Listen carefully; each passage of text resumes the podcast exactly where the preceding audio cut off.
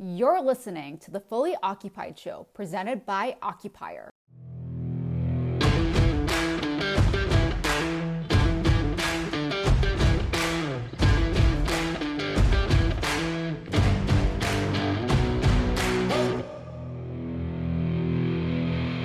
Hey, everybody, thanks for tuning in. Be sure to subscribe to the Fully Occupied podcast on your favorite podcast platform.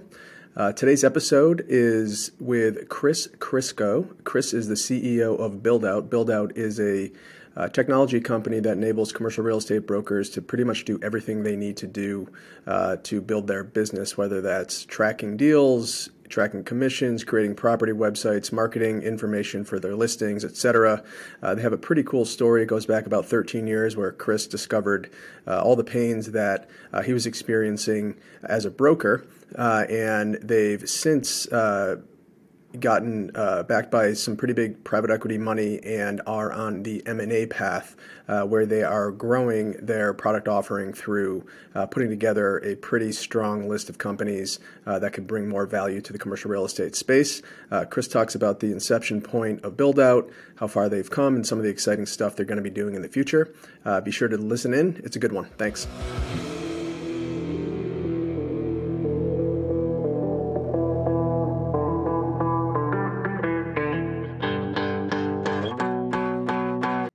Chris, welcome to the Fully Occupied Show. Thanks for joining us. It's good to be here. Thanks for having me. Yeah, it's been a while, um, but uh, excited to hear all the updates at Build Out and how you guys are continuing to uh, make a dent in the commercial real estate space. Um, let's let's talk about that in a sec. But why don't you tell us a little bit about yourself?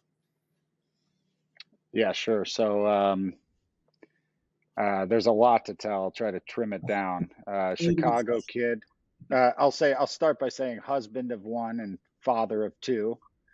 Um, I live in Jupiter, Florida. Moved here during COVID, kind of on a whim. Um, but uh, Chicago kid, born and raised. Um, born and raised in a great family, commercial real estate family. Um, you know, had every opportunity to be good in school and sports and all that stuff. So always been pretty fortunate in that regard.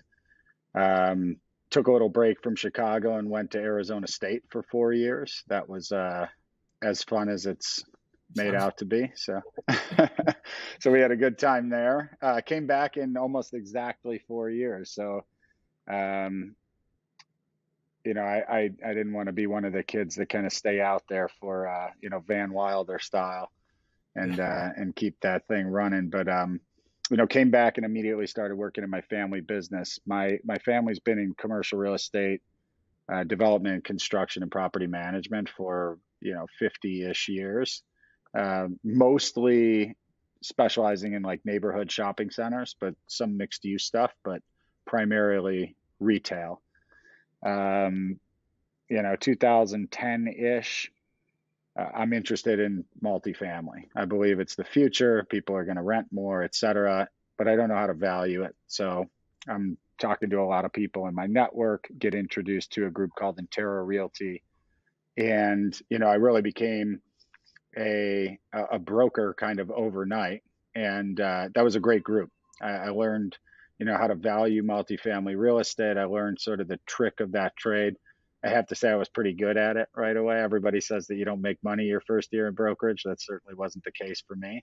I was taking people to Gibson's um, uh, on uh, Rush Street in Chicago to uh, to talk instead of you know just bringing nothing to the table. At least I was bringing a steak. Um, so I understood the value of relationships in this business, and um, and that was great.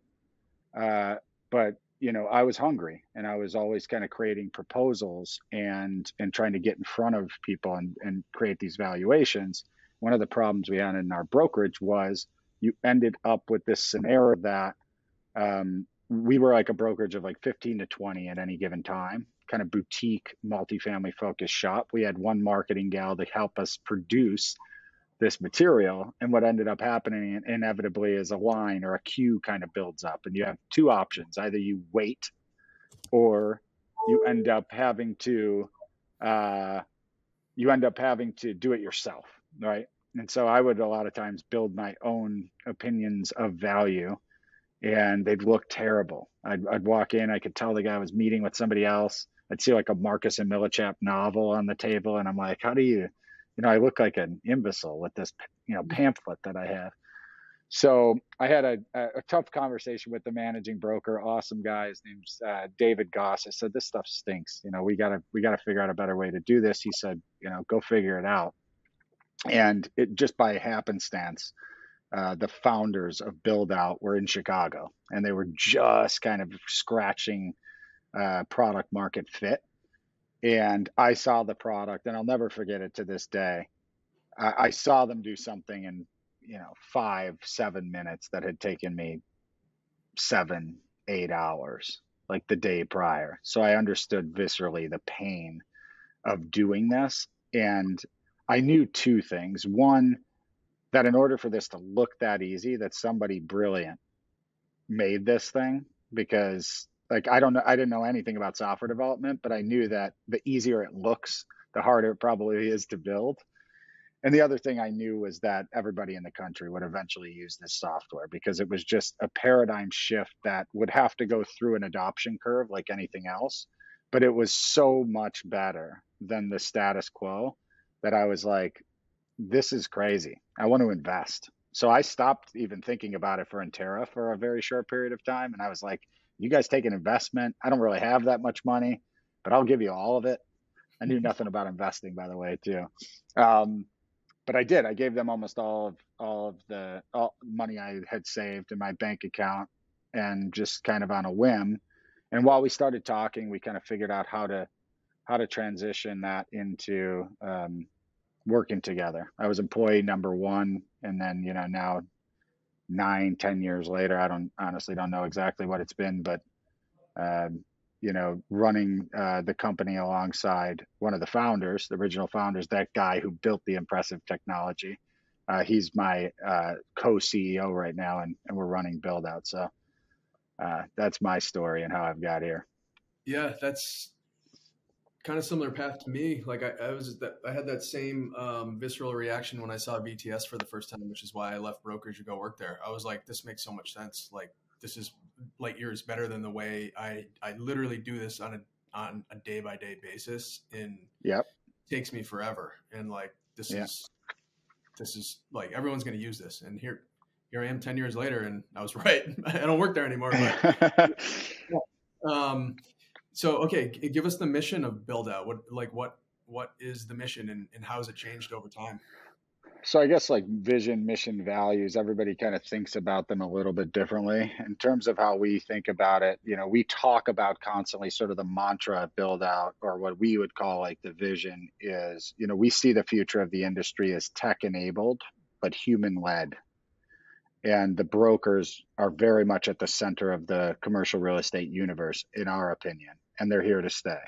So when we talk about the mission of the company, more something that's short term, something tangible, something that we could go do, like call it like a tour of duty or something. Our focus every day is really just helping commercial brokers transact more deals faster and at top dollar. And the way that we really do that when we talk to the team, you know, it's really like if you're not working on these things, if you're not helping a broker find, win, market, sell or lease, or leverage that success to then get another deal. If you're not helping them do one of those five things, raise your hand because we're not doing a good job as leaders setting you up to work on what's relevant for the industry. So it's all about that whole life cycle of a deal from for the brokers and providing real value across each stage and uh, and being obsessed and you know with different teams and so forth with solving that that challenge. Yeah. Um, so specifically, walk me through what the platform does and sure. and and how it ena- how it enables the broker to be a, a more effective weapon um, in transacting more.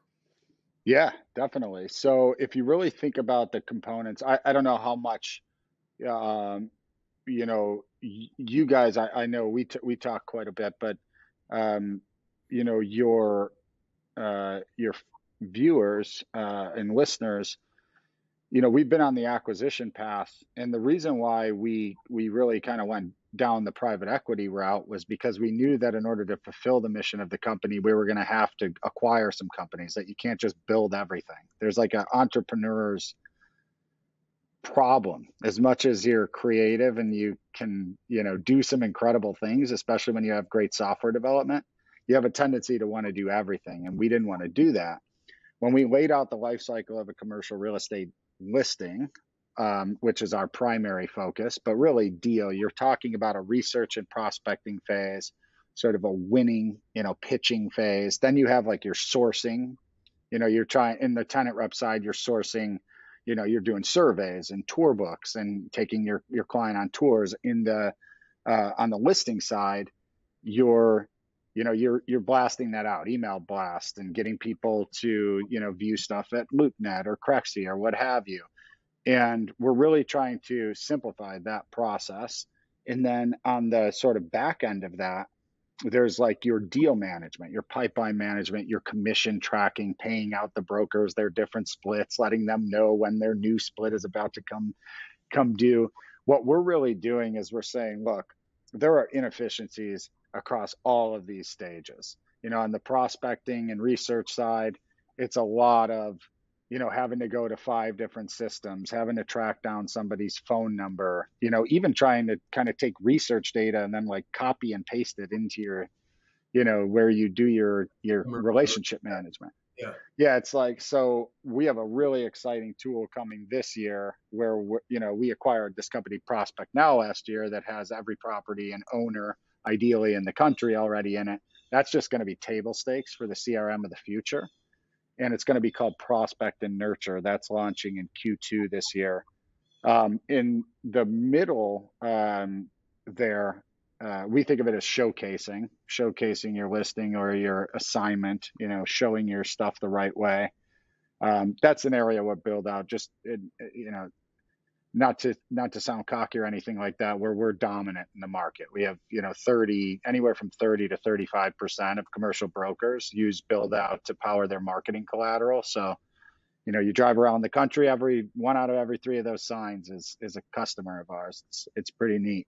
And then on the back end it's like let's kind of pull pipeline out of like trying to make it like a broker specific thing you know, it's like deal management is like a, a brokerage function. And we want to see how, how brokers are performing and how that translates into commissions. We're, we have a, a tool for doing that. So, um, again, each of these things kind of have these different inefficiencies. And we try to, one thing that's, I'll say, different about build out is we we're not trying to like take this industry and like move them to some alternative future we're we like meet the broker where they are and we're like brokerages are not successful deploying crms they haven't been. There's like one instance of it in all of commercial real estate um, in my experience. And so we just said let's stop doing that. Let's create a crm that brokers can opt into and plug into the rest of their ecosystem. Yeah i mean that's what we were talking about before we hit record was just like how hard do you want to push against the current of an industry that's probably not going to just completely change the way they do things versus you know look at their workflows and say like how can we make this better? How do we make this easier on people? So you know 10 years from now before you know even though they may not know it they are tech enabled right? Because no broker is going out exactly. there, no broker is going out there being like you know what, I'm going to make more money this year because I'm going to go buy all this technology. They're they're thinking exactly. to, they're thinking to themselves like, all right, I want to make more money this year. Like, how do I do that? And then like, technology is just one tool. I mean, you could you could do a bunch of different things. You just like, I'm just going to make twice as many cold calls this year, and that's going to be how I do it. Like, and yep. there's a por- portion of the population just that just does that. Um, so I, I love where you're going with it because I think like there's too much like bad press on at least in the brokerage community on like prop tech companies thinking that they're going to come like change the way you do your and, and just try to eat a piece of your pie. It's like that's not what we're trying to do. It's like we're trying to enable brokers to be more effective at what they they do for a living. I'm with you 100% i also think a lot of prop tech companies make the mistake of thinking that this disintermediation of commercial brokers is like a walk in the park. They get out there and boldly state that we don't need this anymore. And, you know, our, from our standpoint, it's like they don't take that much of the deal. Like they're not like they're not like stealing all this stuff off the top. And it's like why they're they're they're this emotionally intelligent group. They're type A people that have been persuasive literally since they were five years old They've been practicing that since they were kids. And like if we could enable them with tech and and just kind of help them with knowledge enough to where they could take their own differentiators and things that they learn about the market and override what we're helping them sort of source, then they take the relationship and they actually convince or influence that person to transact. That's the part that I think everybody's missing is that these investors, these buyers, these you know these tenants these you know these people don't just um they're not just like all right like i'm to go do this right now and then you know the whole deal just kind of gets done. I just think it's uh it's an oversight by a lot of technology companies right now in the industry and it i you know frankly i think it's a mistake they're making trying talking about disintermediation yeah i agree with you. I, like what is your take on um kind of the current market environment? Because obviously there's a lot of uncertainty out there. I think different asset classes probably have different problems they're dealing with. Um, brokers mm-hmm. to adopt or sorry adapt to the market, like that's obviously true in, in, in whether you're in good times or, or, bad. But do you think that there's some sort of um, shift happening given like you know COVID crushing retail and, and that hmm. Recovering, office getting crushed by no one going to the office anymore. Like, does the broker's job become more or less important? And then, like, how, how does technology uh, enable them to kind of navigate those waters? Yeah, I mean, well, like, we have a lot of leading indicators, uh, especially in the middle market, right? We have all property types, national reach, you know, 30% of these folks. So we can see right now what's happening in the market. And there's definitely a slowdown, and it's not j- specific to one asset class. I think what you're hearing a lot with like the, uh, you know, office problem is more institutional than it is, you know, at the sort of secondary and tertiary market. Just just for one, right? Because people are people are still leasing office space in suburbs, you know, for instance, and so that is a problem for like the industry at large, not one that's directly hitting as many of our customers, if I'm being frank. Um, but I think it's just, you know, tough times have a way of just people reinventing themselves. We're going to see people go out of business. We're going to see people that don't have listings. We're seeing it. We've had a few people just reach out and say, I'm not even going to be a broker anymore. And like that happens in tough times. You know, it's not a frothy market but the best brokerages this time and a lot of the people that are looking at tech right now that we're talking to and there are a lot are sitting there going all right well this is actually the opportunity because we could put a new system in place so that when we get on the other side of this we're built for scale. And um, and that's what i think you're going to see is like you're going to see some really impressive companies born out of hard times like you do in in any hard time. Yep. Yeah i agree. Um, so what's what's the future hold for uh, for build out? You mentioned you're, you've you've embarked down this you know acquisition path. You you kind of laid out the the product vision there. Mm-hmm. If it keeps rolling, if the snowball keeps going downhill, what does it look like? Yeah, um, you know I haven't answered this question directly. I mean, for us, we're we try really hard not to try to you know look 10 years into the future. Um, we're super responsive as to the you know the needs of the market right now and we try to just kind of you know meet the broker where they are. But i will say that you know we do have a goal in the company that when you pass a build out booth five years from now everybody universally says that's build out that's the company every commercial real estate broker uses to transact deals a lot has to happen to make that true especially when you start to think about like different customer cohorts from like your small to medium to enterprise type customers the services a cbre needs or a newmark or a jll et cetera are going to be much different than your mom and pop that just kind of needs a faster smoother way of doing things um, more integrations, stuff like that, more sort of bespoke implementation. So, um, you know, it's it's complex, but I will say that you know, kind of being out in front, uh, having bootstrapped the company for as long as we did, we really learned how to be profitable and we learned how to perform. Um, in like a fundamental way as a company. So like the this day and age where it's like, oh, now profitability is coming back into style.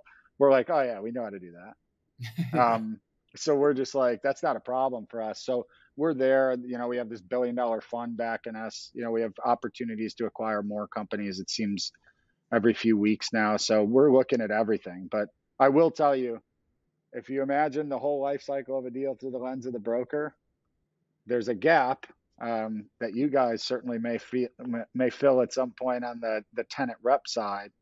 Um, that's interesting to us. That that's absolutely a gap in the build out software, just as an example. Yeah, I mean, you could you could map out the entire flow of dollars through a transaction, and it doesn't end when the lease gets signed eh, or the building gets sold. Like it, it it's a continuous cycle, and you know is there ever going to be a silver bullet of something that just does it for everybody? Probably not, because like we already established, the industry isn't going to just completely say, you know what, we're a tech industry. Everything's yep. Done in this one place. That's why there's prop tech exists because there's so many problems to be solved. So yeah, I mean, I, 100% on the same page as you.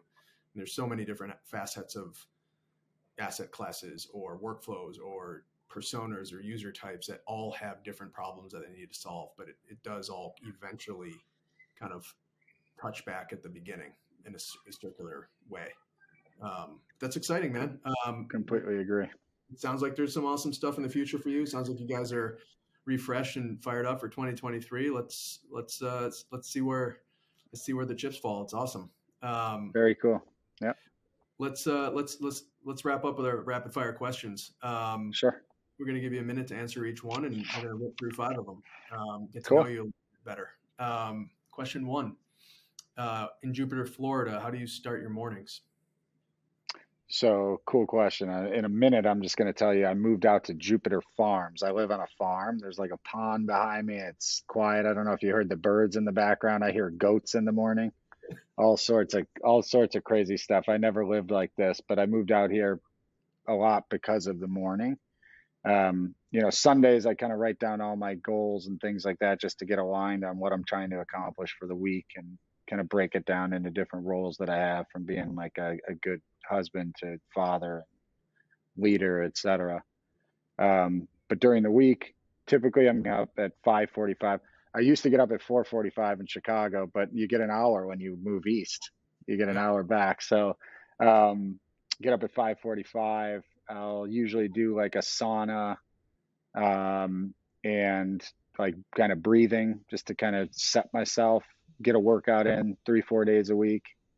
Uh, and then I sit down and I just kind of look at those goals that I wrote down and kind of tweak the knobs a little bit, talk about what, what I like have to do today versus what I would like to do today. And then I just kind of let that day pan out. Cause you know, as a, as a fellow leader, uh, you have a plan and you get punched in the mouth almost every single day in business. So it's something comes up where I got to kind of move the whole day around, but uh, having that sense of direction is is really important. And I need my mornings. I need my mornings out here on the farm and in the dark to just kind of collect my thoughts. Yep.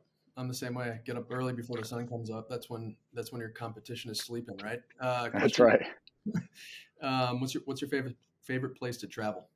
Not the farm. So, so I also I I honestly always loved going to Florida when we were in Chicago, but um, now that we live here, you know europe is is uh, I, I love just kind of like the different culture experiences that you have in europe just how it, it, it helps you realize like how young america is and how much you know has happened like before this country was even a thing. I always appreciate that. And um, you know cousin who i'm really close with she's uh, you know close to a sister and she married a Greek guy, good dude, good family. And I'll tell you, going to Greece with Greeks is uh, is a special experience because it's a beautiful country as is. But if you could get around, which is yeah. difficult if you don't speak Greek, um, it's really a it's really a cool experience. So that's been a, a, favorite as of late. that's on my bucket list. Question three: um, If you could have one superpower, what would it be? And one is tough. I'm gonna go. I, I got to do two. Uh, I want to teleport because I want to see more people and places. Um, just imagine if we could just kind of pop into your office right now and do a quick meeting. That would be that'd be pretty cool. Um, but you know, this may sound corny, but I'm somebody who's always thinking in the future, and it's just the way that I'm wired. And I I see people who are present as like I see that as a superpower. The way that you could communicate, the way that you could experience this like journey that we're on in life, I'm jealous. Um, I want that. Like I wish I could be more present. And as much as I try with meditation and journaling and things like that, I'm still wired to always be thinking, you know, the next three steps. Yeah. And uh and yeah, that's that's one thing that at least in certain parts of my life I'd like to be able to flip on and be like, I'm just here right now, and that's all I am. Stoicism. Um, the uh, fourth question might be uh, might be uh, might be somewhat related, but what what advice would you give to your younger self?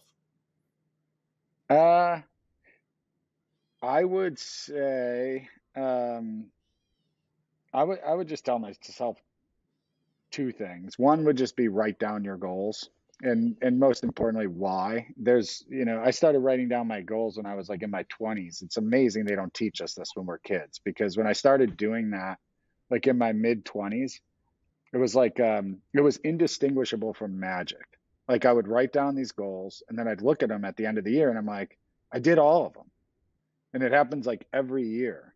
So it's like maybe i need to start writing down harder goals but that's one thing that i wish i would have started doing earlier. I don't I don't know if I'd be in a better place or what, but uh, that's one thing. And the other thing that I would say is um, just realize that you're not the center of the universe. I think, uh, you know, I, I'm the center of my universe, but everybody is, you know, the center of theirs. And I think just, uh, you know, especially having gotten into more of these leadership roles later in life and realizing, you know, how different I am and have been, you know, my whole life from other people and their, you know, how they see the world and where they're coming from would just be, would be, would have been excellent to just kind of be that way with people for a much longer period of time.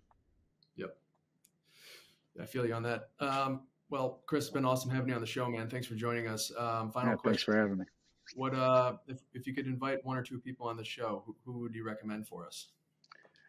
So I was just talking to Mike Hart uh, oh. at Avison Young, and he said um, I told him we were jumping on this podcast, and and uh, I told him I was gonna I was gonna recommend him, and he was like, "Oh, nice! You get the two handsome bald guys, you know, doing a podcast together." So uh, I think Mike would be a cool guest. Uh, he we, he and I just did a fireside chat at our um, at our um, you know company on site, and it was a hit.